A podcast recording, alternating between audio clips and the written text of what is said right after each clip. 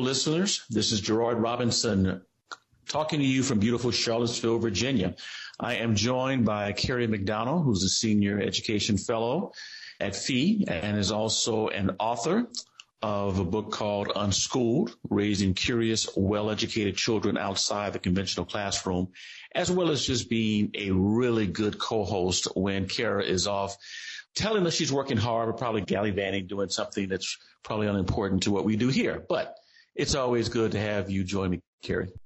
It's always a pleasure to be with you, Gerard. Thanks for having me. Yep, and I'm sure that when uh, Kara hears this, I'll get a nice email text from her. So I always like to egg her on when she's not here. And as you know, she'll do the same.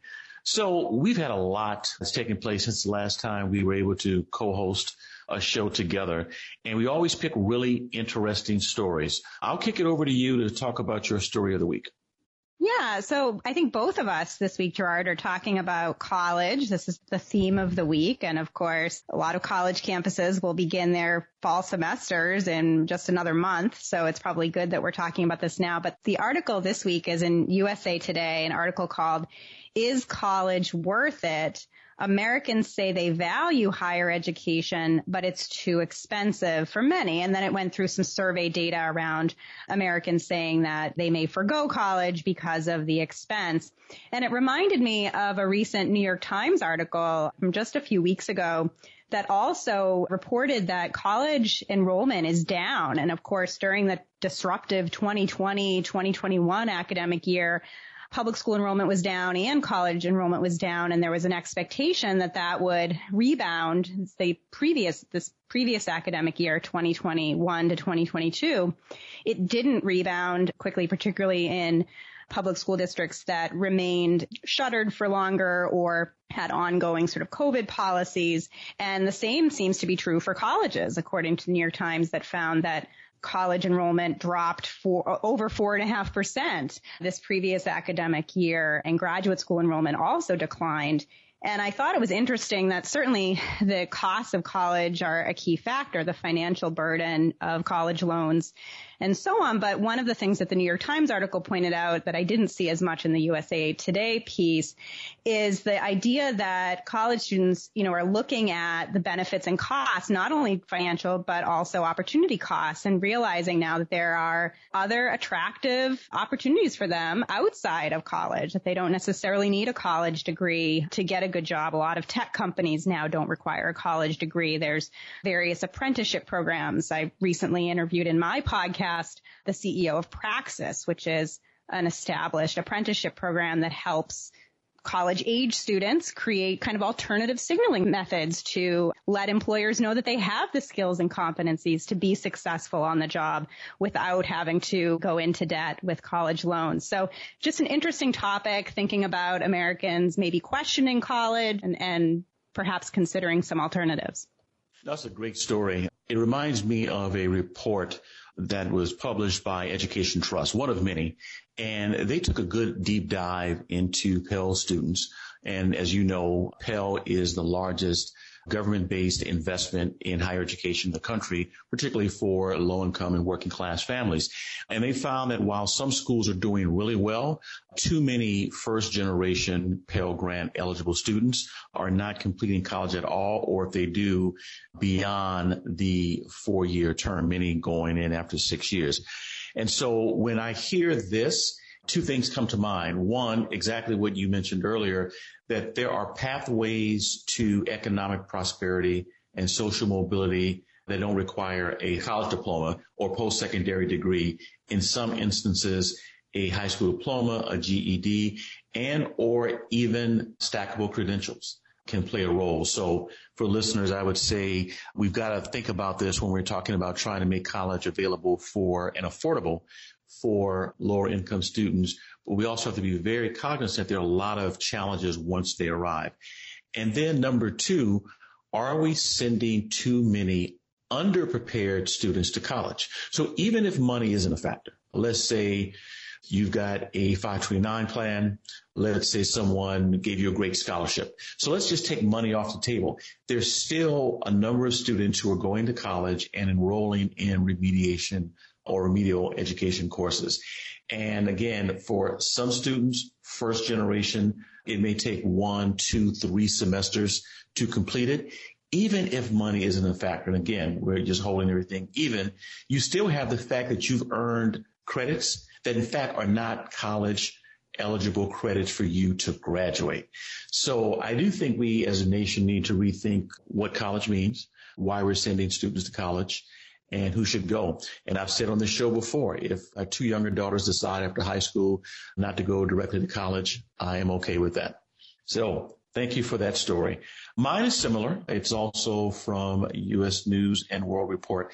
And mine is a story about people who are going to search for college. And so I've got the middle daughter is going into high school this year and the conversation about college, what it could look like, even the conversation of if you decide you want to do something different. That started two years ago. I am the first in my family to graduate from college. A college conversation really didn't begin in our household until my sophomore year. And that was more focused on playing football as a entree into college, not one based upon academics. So I started really late.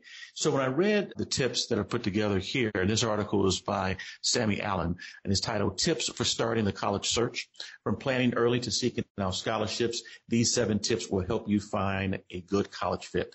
And so number one is planning early.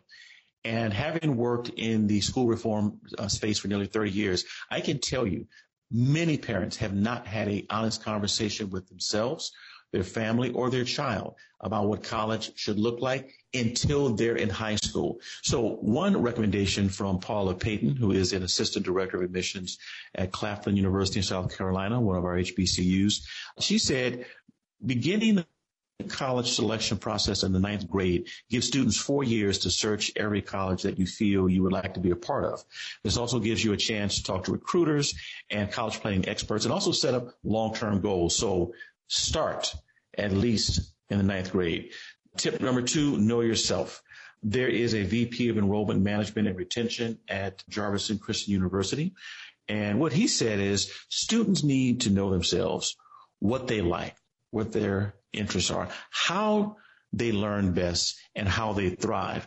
The VP said that too many students, in fact, allow their parents, understandably so, to push kids automatically to their alma mater because you want to keep tradition, or they let students choose schools that sound great but may not be a good fit. So I would definitely say know yourself.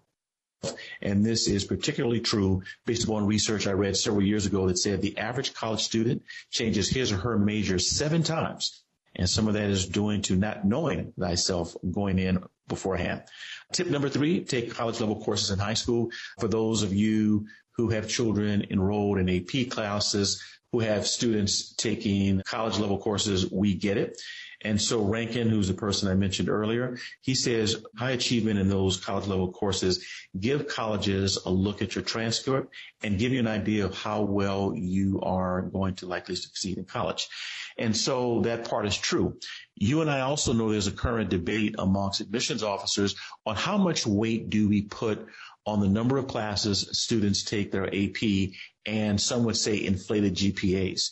At some point, they're like, we're getting a lot of students with a 4.6. They've taken all the right courses. How do we differentiate Gerard from Kara or Jamie or someone else? And so taking college level courses is surely one pathway to do that. And then some other factors will come into play. The next is develop disciplined study habits. So this is something that most of us did not learn even in college. And so here, Rankin is saying you need to learn those study habits in high school. And it's not simply sitting at the table with a computer or with a book open, doing a lot of highlighting on the book or doing it on your handheld device. It really is a discipline of learning how to study. You know, one of my mentors, he died several years ago. He was a professor at El Camino Community College in Los Angeles, where I earned my associate's degree. And he created a company called the Study Skills Institute. Why? Well, he worked as a professor with his doctorate from Pepperdine. He worked with a number of students, but he had college friends who said, listen, too many of the students you're sending to me have no great study skills. They're saying that I can't teach it here, but someone's got to. And so he created a business to work with not only low income and middle income, but high income, college educated parents who had households who said, yep, my student needs to learn how to study. So study habits are great. The next is do your research. If you want to become a veterinarian, for example, talk to someone in the field. If you want to become an entrepreneur, talk to someone in the field. I believe that's very true. Now, I earned my degree from Howard University in philosophy. I can tell you there was no professional philosopher I could have talked to at the time, although there were several people I know who like to philosophize for free, and I would definitely go to them for advice. Whether it's helpful or not, another story. Off to number six, in terms of tips, it is pursue scholarships to limit borrowing. That's true for the reasons you just mentioned uh, before. And you should also look for specialized scholarships. There are public and private universities that have money for students who are from certain states. There are scholarships for people who have a particular interest in a one aspect of the humanities or the social sciences. So I would say definitely look. And last, Find your fit. And this is from Angela Sharp. She's a counselor at Park Hill South High School in Missouri. And Angela says, quote, technology today allows us to view pictures, videos, and even take virtual tours, but nothing compares to an actual college visit. And so she also said when a student walks on a campus, they get the full gut feeling that says, yes, this is it, or maybe this is just okay. And so I agree with her for a host of reasons. There are some students who in fact may not have an opportunity to travel to a college campus because they don't have the funds to make it happen. And I know that there are actually foundations who provide money to send students to college tours on the East Coast. They'll travel on a bus, let's say from DC to Florida, or they'll go north to New England, uh, where you're located. But there are foundations who can make this happen, so look for that. So these are seven tips provided. it and be interested in getting your thoughts. Yeah, this was such an interesting U.S. News article, Gerard. I really liked the piece on scholarships, particularly merit-based scholarships. And there was a link in this article, and the article link will be in the show notes. But in the section on scholarships, there's a link that to a site, another U.S. News website, all about college scholarships, particularly merit-based scholarships, which are grants that don't need to be paid back. They're not loans. And there were some incredible articles there, resources there for families to explore, including a list of, I think it was 13 colleges that are known for giving the most merit-based scholarships. More than 50% of their applicants end up getting these merit-based scholarships. So some great resources there. Absolutely. And for our listeners who are members of one or two professional gender-based or academic-based sororities, fraternities, or associations, they too have scholarships and they often go underutilized because people don't know that these sororities, fraternities, associations, in fact, have scholarships for them. So thanks for that. Who do we have today who's going to come on board and join us? Today on the podcast, we have Jean Strouse coming on. I'm really excited to talk to her about her book on JP Morgan, of course, the iconic banker around the late 19th and early 20th centuries, and just a fascinating look at a fascinating person in American history. Yeah, I look forward to the conversation as well because as a young college student, whenever I heard JP Morgan, and at the time I was majoring in business, just a titan of capital, a titan of industry would come to mind. But as we'll learn, those are just two traits, but there's so much more to him and so much more to his influence, not only on finance, but on American society as well. And given that we currently live in an environment where, at least in my opinion, there seems to be a rise in anti-free market ideas or anti-capitalism. It's good to every now and then hear from guests who will give us a different perspective on what people do in this work. So look forward to our talking. To I agree. Yeah, really looking forward to our conversation with Ms. Strouse.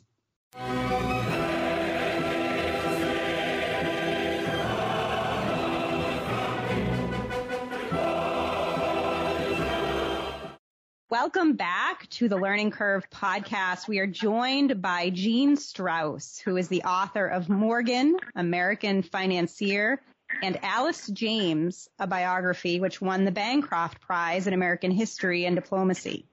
Her essays and reviews have appeared in the New Yorker, the New York Review of Books, the New York Times, Newsweek, Architectural Digest, and Slate. She has been the president of the Society of American Historians, a consultant oral historian to the Bill and Melinda Gates Foundation, and a fellow of the John D. and Catherine T. MacArthur Foundation. A member of the American Academy of Arts and Sciences, the American Philosophical Society, and the Executive Council of the Authors Guild. She was the Sue Ann and John Weinberg Director of the Dorothy and Lewis B. Cullman Center for Scholars and Writers at the New York Public Library from 2003 to 2017. She is currently writing a book about John Singer Sargent's 12 portraits of the family of Asher Wertheimer, a prominent London art dealer. Ms. Strouse, welcome to the Learning Curve podcast. Thank you so much. It's a pleasure to be here. It's great to have you here. So I want to talk a little bit more about your book on JP Morgan. In the late 19th and early 20th century, JP Morgan was the most important and iconic banker in the world. Could you share with our listeners who he was? What were some of his major accomplishments in finance and why the general public and students alike should know more about this colossus of American economic history? He was born into what in America was the upper class or the patrician class because his, his both on both sides of his family had been here since before the revolution. He was born in Hartford, Connecticut grew up there and partially in, and then went to Europe with the family when he was about 15, was educated in Switzerland and Germany, and came back to start his banking career in 1857. Over the next 40, 50 years, he basically, and we'll talk later about how this came about, but he was acting as the unofficial central banker of the United States, working with his father in London. There was no central bank here for his entire lifetime from 1836 to 1913, and so there was not much control over this explosively growing new economy that quick soon, by the end of the century, had become the most and powerful industrial economy in the world. There were panics and crashes every 10 years. John Kenneth Galbraith said they happened whenever the last generation had forgotten about them. There was another one. And he was trying to prevent those and then also deal with them when they did happen because nobody could completely prevent them. So in the course of that work, he played a unique role in American history and American economic history, trying to control the excesses of the business cycle, which, as we know today, are not very controllable. And there was no sense that the government should be doing that. There was not yet a Federal Reserve, as I think I just said. And the idea that one man could take, take it upon himself to try to do that is quite an extraordinary idea. He organized major industrial corporations. For years, he was trying to reorganize and stabilize the railroads, which were the most important thing going on in the American economy for the most of the last third of the 19th century. They were enormously expensive to build, and there wasn't enough money in the U.S. to build them. So the money had to come from abroad. And Morgan and his father, working together in London and New York, were raising the funds in Europe to build the American railroad infrastructure. It took a long time, and the railroad corporate companies weren't able to produce profits until the track has been track had been laid down and the cars began rolling and commerce began traveling on the tracks, and it was enormously complicated and enormous. There was a lot of competition among the railroads, and Morgan was trying to sort of straighten that out and control the excesses of that wildly competitive, wildly expensive, wildly chaotic marketplace. And by the 1890s, he had more or less consolidated the major railroad systems and moved on to create U.S. Steel, International Harvester, General Electric, and the modern form of AT&T. So it was a big life, an iconic banker, as you said, and many people saluted him as a great organizer and far seeing figure. And of course, many people opposed to anybody having that much power and especially that much economic power. America really freaked out at the idea of the trusts at the idea of these robber barons, as they were called, these big bankers and industrialists who amassed enormous fortunes and were seen as the embodiment of evil. So it was very controversial. So you mentioned that JP Morgan was really the central banker before there was a central bank. And it really brought up some of the conflicts the dating back to the country's founding. You know, from the founding of the republic, there were these tensions between the Hamiltonian and the Jeffersonian visions of America. So I wonder if you could talk a little bit more about that, about the 19th century economic fights over the national bank and the financial booms and panics. You've mentioned that JP Morgan tried to be a stabilizing figure in that process, but I'm curious if you can dig a little bit deeper into what that process was like in terms of creating a national bank and JP Morgan's role in that. Yes. Andrew Jackson had destroyed, effectively destroyed, the second bank of the United States in 1836. It was very controversial whether the country needed that kind of unifying economic power and resource. And Jackson and the Southern agrarians and many other people thought not. And Morgan was born the following year in 1837. So there was, as I said before, no governing, there was no way to raise money if there was an incipient panic. There was no way really easily to get money from the Midwest, say, to the East Coast or the Far West. There weren't the things that we take for granted right now about how money works and how credit works. It was an economic system that was designed for the pre-Civil War agrarian economy and not the kind of major industrial power that the U.S. was becoming.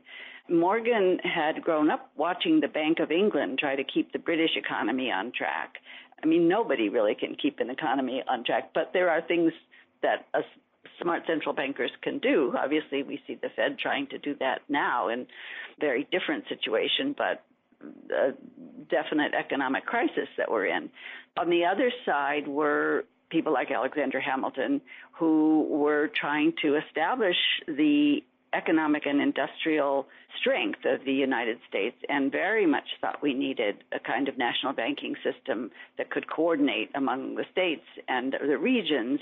And he didn't exactly foresee the Fed, but Morgan sort of stepped into that role of trying. I mean, somebody said he could sort of feel an oncoming panic because he was watching, paying very close attention to the markets and the currency supply. And would try to shore up resources ahead of what he thought was coming. They always referred to it as storms, a squall is coming, a hurricane is on the way. And he would try to gather under his control and that of other bankers enough resources to be able to supply money where it was needed in one of these terrible crises. Again, he wasn't always successful at it, but sometimes he was. There was a lot of controversy in the country during the last fourth quarter of the century about whether we should be on the gold standard as the rest of the world was or have paper currency, which was easier. It meant money was cheaper because you could just print it, but it also meant that other countries on whom the U.S. was dependent for the kind of money we needed to build the railroads and then later these industrial corporations, investors abroad were reluctant to trust their send their money 3,000 miles across the Atlantic without some guarantee that it was going to be safe, which partly meant not devalued. Paper currency brings on inflation and devalues the asset that you've invested. So the fight was definitely on between the industrial interests and the bankers and the farmers, for instance, who constantly, farmers have to borrow money ahead of being able to harvest their crops. And they can't pay back until they've been through the harvest. So if money is getting more expensive, if you're on the gold standard, for instance, and the value of the dollar is either steady or going up, it means you borrow money when it's worth a dollar, and when you have to pay it back, it's worth a dollar fifty. It's gone up in value. So that fight has really been at the center of, of American politics all along, whether you're a borrower and need that money to be available and relatively inexpensive, or a lender, in which case you want your investment, your assets to retain their value. And that's where Morgan was absolutely on the side of Hamilton and the value retainers because he was representing Europeans who had millions of dollars invested in the growing U.S. economy. And every time there was one of these panics and crashes, the investors would pull their money out and not send it back again until a fair amount of time had gone by. And of course, the withdrawal of funds from those financial arteries made the panics and the crashes much worse. So you mentioned that JP Morgan was central to the creation of key U.S. corporations, U.S. Steel, Edison, General Electric as well as the American Railroad Empire. And all of this really helped propel the economic ascent of the United States in the late 19th century. But let's talk a little bit more about this, about how Morgan accumulated all of this financial power, the ways in which he leveraged trust in his reputation to draw in that European capital that you mentioned into these American businesses and industries. Yes. Well, as I said before, he was working very closely with his father, who was an American merchant banker in London. That's the same, that's what we mean by investment banker, but they called it merchant banker. And they were together trying to raise this capital for the American marketplace. Because the market was so wild and woolly because there were so many profiteers, there was so much money to be made on railroads, and it invited speculators and gamblers and all kinds of people who were just out to make a buck and didn't really care about the consequences. The Morgans were very careful about which railroad companies they recommended to their clients and invested in. And they took what they called moral responsibility for the railroads that they were handling. And, you know, you, you could scoff at that now, but really what that meant was financial responsibility so that if one of the railroads for which Morgan had sold bonds to the Europeans, especially the English, if one of those railroads got into trouble with bad management or a bankruptcy, Morgan in New York would fire the managers, appoint new people whom he trusted to run the railroad, or reorganize the finances, and watch over it for sometimes 10, 15, 20 years, not just him personally, but he and his partners, until it began to operate smoothly and become a strong company that did then repay the investors the interest they were owed and then if they needed to get their money out they could get out money that was what they had put in rather than less because these bankruptcies totally wrecked the value of people's investments and of the whole economy again, because it was so decentralized and it was like setting a match to dry tinder when one of these things happened. And they happened every 15 or 20 years. So Morgan was trying to prevent them. He was trying to find good companies for his investors and then stay with them to make sure they operated successfully and profitably.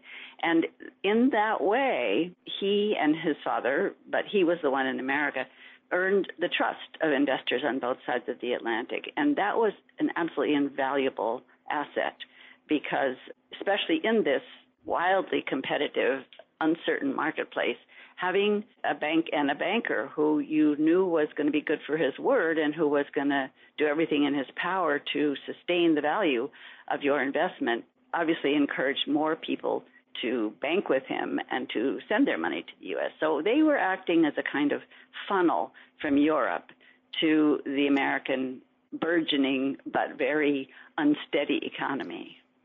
You mentioned that J.P. Morgan is a controversial figure, and as a mm-hmm. result, mm-hmm. He found himself in popular cartoons as well as being the model of a for character in a James, actually a Henry James novel. So, can you talk about how he was celebrated as well as vilified and tell us a bit more about his public disputes with Theodore Roosevelt and other progressive era figures regarding business trusts and monopolies. Yes, he was actually a character in many novels, certainly the Henry James one. He's a character in Doctorow's Ragtime and in Dos Passos, and a sort of combination of the negative portrayals called him a bull necked, irascible man with fierce, intolerant eyes, placed just close enough to suggest the psychopathology of his will. So that's a pretty scary picture. And Edward Steichen took his photograph in 1901, and that's sort of what he, there were. He took two pictures, one sort of a normal one, and one Morgan was in had settled into a certain position, and Steichen asked him to move, and Morgan was sort of annoyed at this and got kind of ruffled. And the picture that Steichen got of this slightly annoyed Morgan It looks like an angry hawk or a falcon about to advance out of the frame. His hand is on the metal arm of his chair, and in the picture it looks like a dagger that he's about to start slashing with. So, and yes, the cartoons were, I mean, there's a great cartoon of him leaning over the globe over the Atlantic Ocean with a huge magnet in his hands, and he's drawing into his magnet all the art of the world. So, both in the world of art, which we'll get to soon, and in finance, he was seen as a great financial gorgon and there were certainly people who celebrated him, and mostly within the banking community, but also the international political community. When he stopped a panic, a major panic in 1907 that was really about to bring down, well, a lot, he worked for two weeks straight, nonstop, not sleeping, calling all the major bankers of the country into his library to shore up companies that were failing and put their own money on the line to try to stop this thing. He succeeded, and world political leaders just saluted his statesmanship with awe, and crowds cheered as he made his way down Wall Street for about a minute. And then a minute after that, it terrified a nation of Democrats that one private citizen had that much power.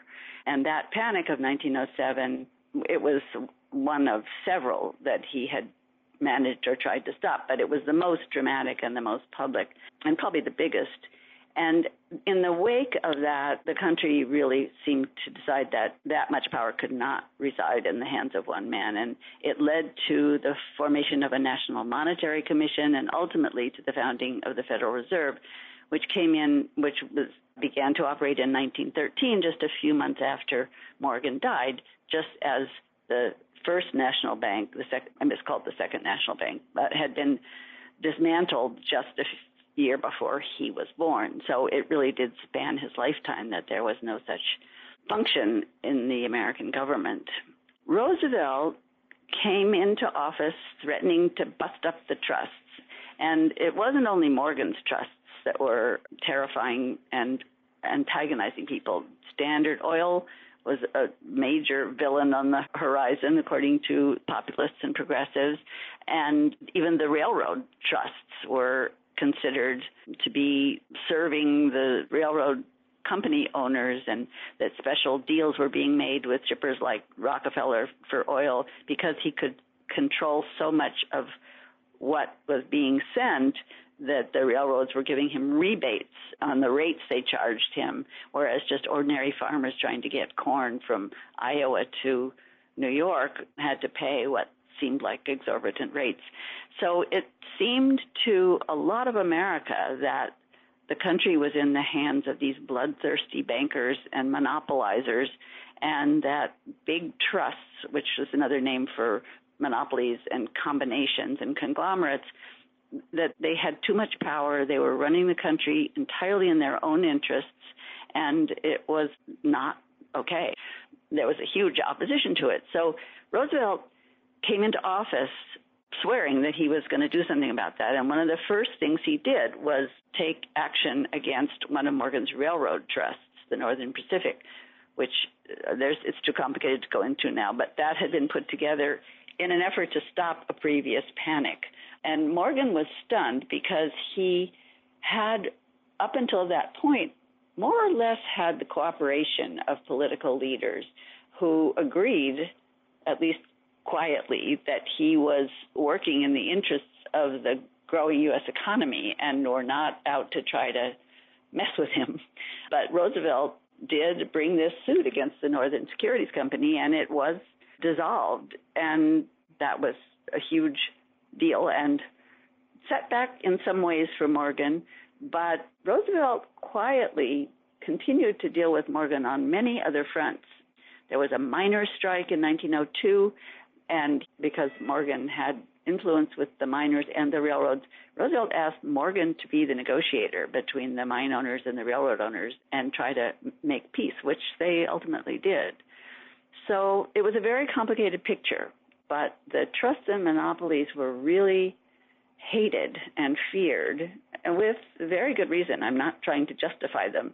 I mean, I sort of had to see it from Morgan's point of view in order to write this book and understand his life, but it's very clear why so many people resented them and were terrified of them. You mentioned art, and we know that he was a very, at one point, one of the world's most renowned art collectors. Um, mm-hmm. Some of this, of course, wasn't done by himself. There's someone, Belle DaCosta Greene, who was librarian and art collector and director of Morgan Library. Who was she, and what role did she play in helping him accumulate art and become a philanthropist in the field of art?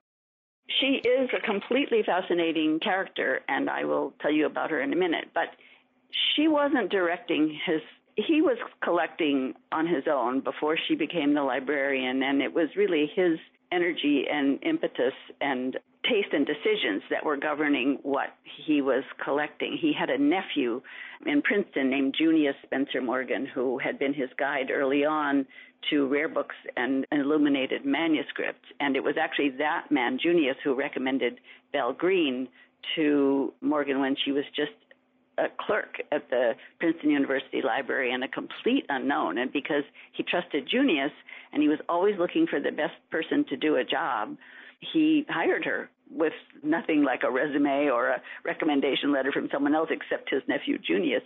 Belle was an extremely important person in his life and in his library's operations, but it was Morgan who was that he had been collecting for years before she came on staff. He was collecting an enormous number of fields, and she helped him. But I wouldn't say it was her leadership. It was like his leadership, and she was assisting him. She's an extraordinary person. She said her name was Belle DaCosta Greene, that she had grown up in the South. Her mother was a music teacher, and her ancestry was Portuguese, and that's where the Da Costa name came from. She was quite mysterious about her background. I tried very hard to trace what she said about her forebears, and none of it checked out. I actually hired a genealogist in Virginia to look them up, and there was nothing there. Turns out, this is a very long story, but it turns out that she was the daughter of the first black man to graduate from Harvard. His name was Richard Theodore Greener, and her mother was Ida Fleet Greener, also black, light skinned, and she was born in Washington. And the family moved around a lot. They ended up in New York after the Civil War, first in South Carolina, where her father was working for the university library, and then he was in New York. He was secretary of the Ulysses S. Grant Monument. At some point, the family split up, and Belle and her mother and her siblings took the name DaCosta to explain their exotic appearance. When you see pictures of her now, you can see she certainly looks possibly Portuguese, possibly, well, it's hard to tell, but they weren't dark, but they were definitely, when you look at the pictures, you can see what there is to see. But she passed for the rest of her life.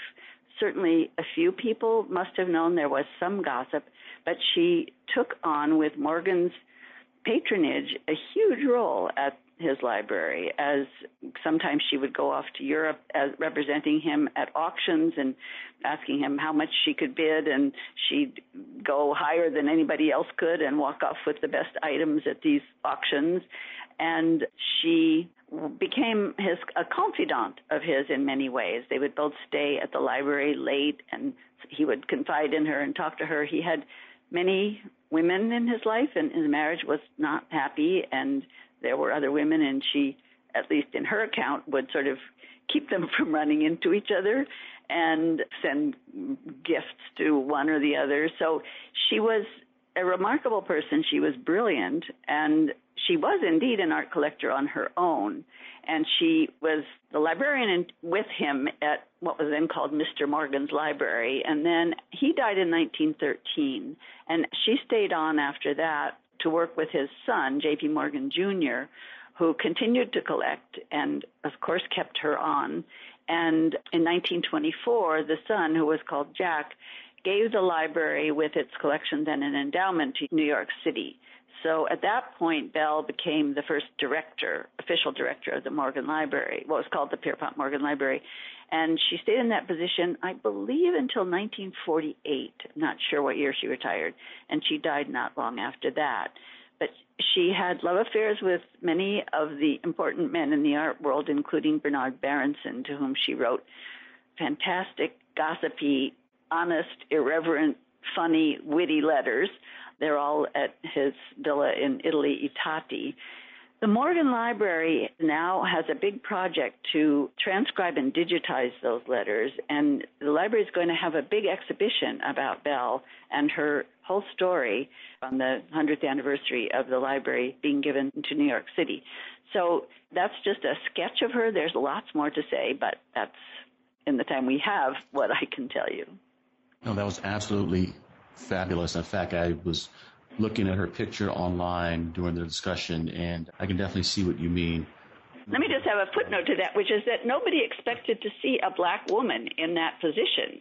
So it wasn't as hard as we might think to keep that secret. But sorry, just a PS. Oh, no, no problem. Well, since you have focused a great deal on your book, which is why we invited you to the show, feel free to read a paragraph that you think we would like to hear. Okay. Morgan was a very hard man to know, not just for me, but for the people in his life. He was not articulate or introspective. I'm not reading it, I'm just giving you a little précis. And Henry Adams said of Theodore Roosevelt that he was pure act, and that was true of Morgan as well. So when Morgan died, one of his British partners, who really did get to know him very well, wrote uh, to his fiancee a letter that I'm going to read to you. He wrote that for Morgan, more than for most people, a sick old age would have been full of misery. His life had been one of fight. He had no taste for reading nor gifts of conversation, and a life of inactivity, bittered by illness, would have been a living torture to himself and his friends. It is rare that the obituary notices of an American financier can be written without unpleasant criticisms of methods and intentions. And yet, though he was almost brutally independent of the press, the notices of JPM were uniformly pleasant. He filled a great place and on two occasions especially saved America from disaster. It may be that his work was finished and that no occasion will again arise for treatment of a crisis in the peculiarly masterful manner that he adopted. Probably that is for the general good. The one man power may bring evils unless the agent is entirely single minded, and with human nature as it is, ambition jeopardizes single mindedness. If Grenfell meant that self interest jeopardized objectivity, he echoed the concerns of the American editorialists who praised Morgan's testimony at a committee hearing just before he died with the reservation it will never do to say that unchecked power is a good thing because it is in the hands of good men. Assuming moral responsibility for the growth of the strongest economy in the modern world, Morgan had earned the trust of leading international financiers and statesmen. His brusque exterior notwithstanding, he did care about what people thought of him, but he neither looked for popular favor nor altered course in the face of opposition. He could no more give up what he had been doing all his life than he could explain it. As he said, he thought it was the thing to do. Thank you so much for joining us today. We look forward to future conversations, and I'm sure our listeners will really take a lot from this conversation. Thank you. Thank you.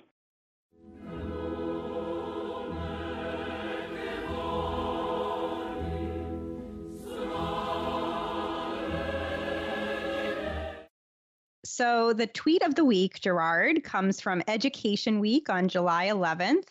They wrote virtual reality in the classroom may sound complicated to master, expensive to implement, and generally more trouble than it's worth. But those are misconceptions, said two teachers who regularly use the technology in their classrooms. And then Education Week linked to one of their Ed Week articles on virtual reality. And I thought this was really exciting because there's so much education innovation coming through the virtual reality space, a lot of innovative education startups that are working on VR technology. So great to see some teachers recognizing the value and incorporating VR into their classrooms. In fact, I had an opportunity to travel to Minneapolis a few weeks ago to participate in a conference supported by gener8tor, which is a venture capital fund that's seeding money into startups. And there were five founders who made a pitch. They already had won money, but it made a pitch to those of us at dinner about what they were doing. VR was part of the conversation, but just the use of technology to help teachers. In fact, a couple of the founders are former teachers who said, I wish I would have had this when I was in the classroom. So always glad to hear tweets of the week that focus on not only VR, but STEM, or I should say STEAM in general. Yeah, and I think I will be joining you again next week for our guest on the podcast next week. You're going to tell us a little bit about who she is. Yes, Bernita Bradley is the founder of Engaged Detroit. It's a parent driven urban school reform advocacy network. It will be great to talk to her because she has a very organic feel for what parent driven urban reform looks like. In the city of Detroit, which has had a number of educational, fiscal, and social challenges for more than 50 years. So to hear from someone who said, hey, rather than talk about the problem, I have a solution. And so do a lot of other parents in my city. So as an advocate and someone who at one point was the president of the Black Alliance for Educational Options, who had a chapter in Detroit, which was a very important chapter to us, really look forward to hearing from Bernita. Absolutely. And, you know, really working on kind of schooling alternatives and homeschool co ops and all kinds of interesting learning models in Detroit. So it'd be great to hear more from her. Well, Kerry, thank you so much again for joining me as a co host for today's show. And I look forward to joining you next week. Same. I'm really looking forward to next week's conversation, Gerard. Take care.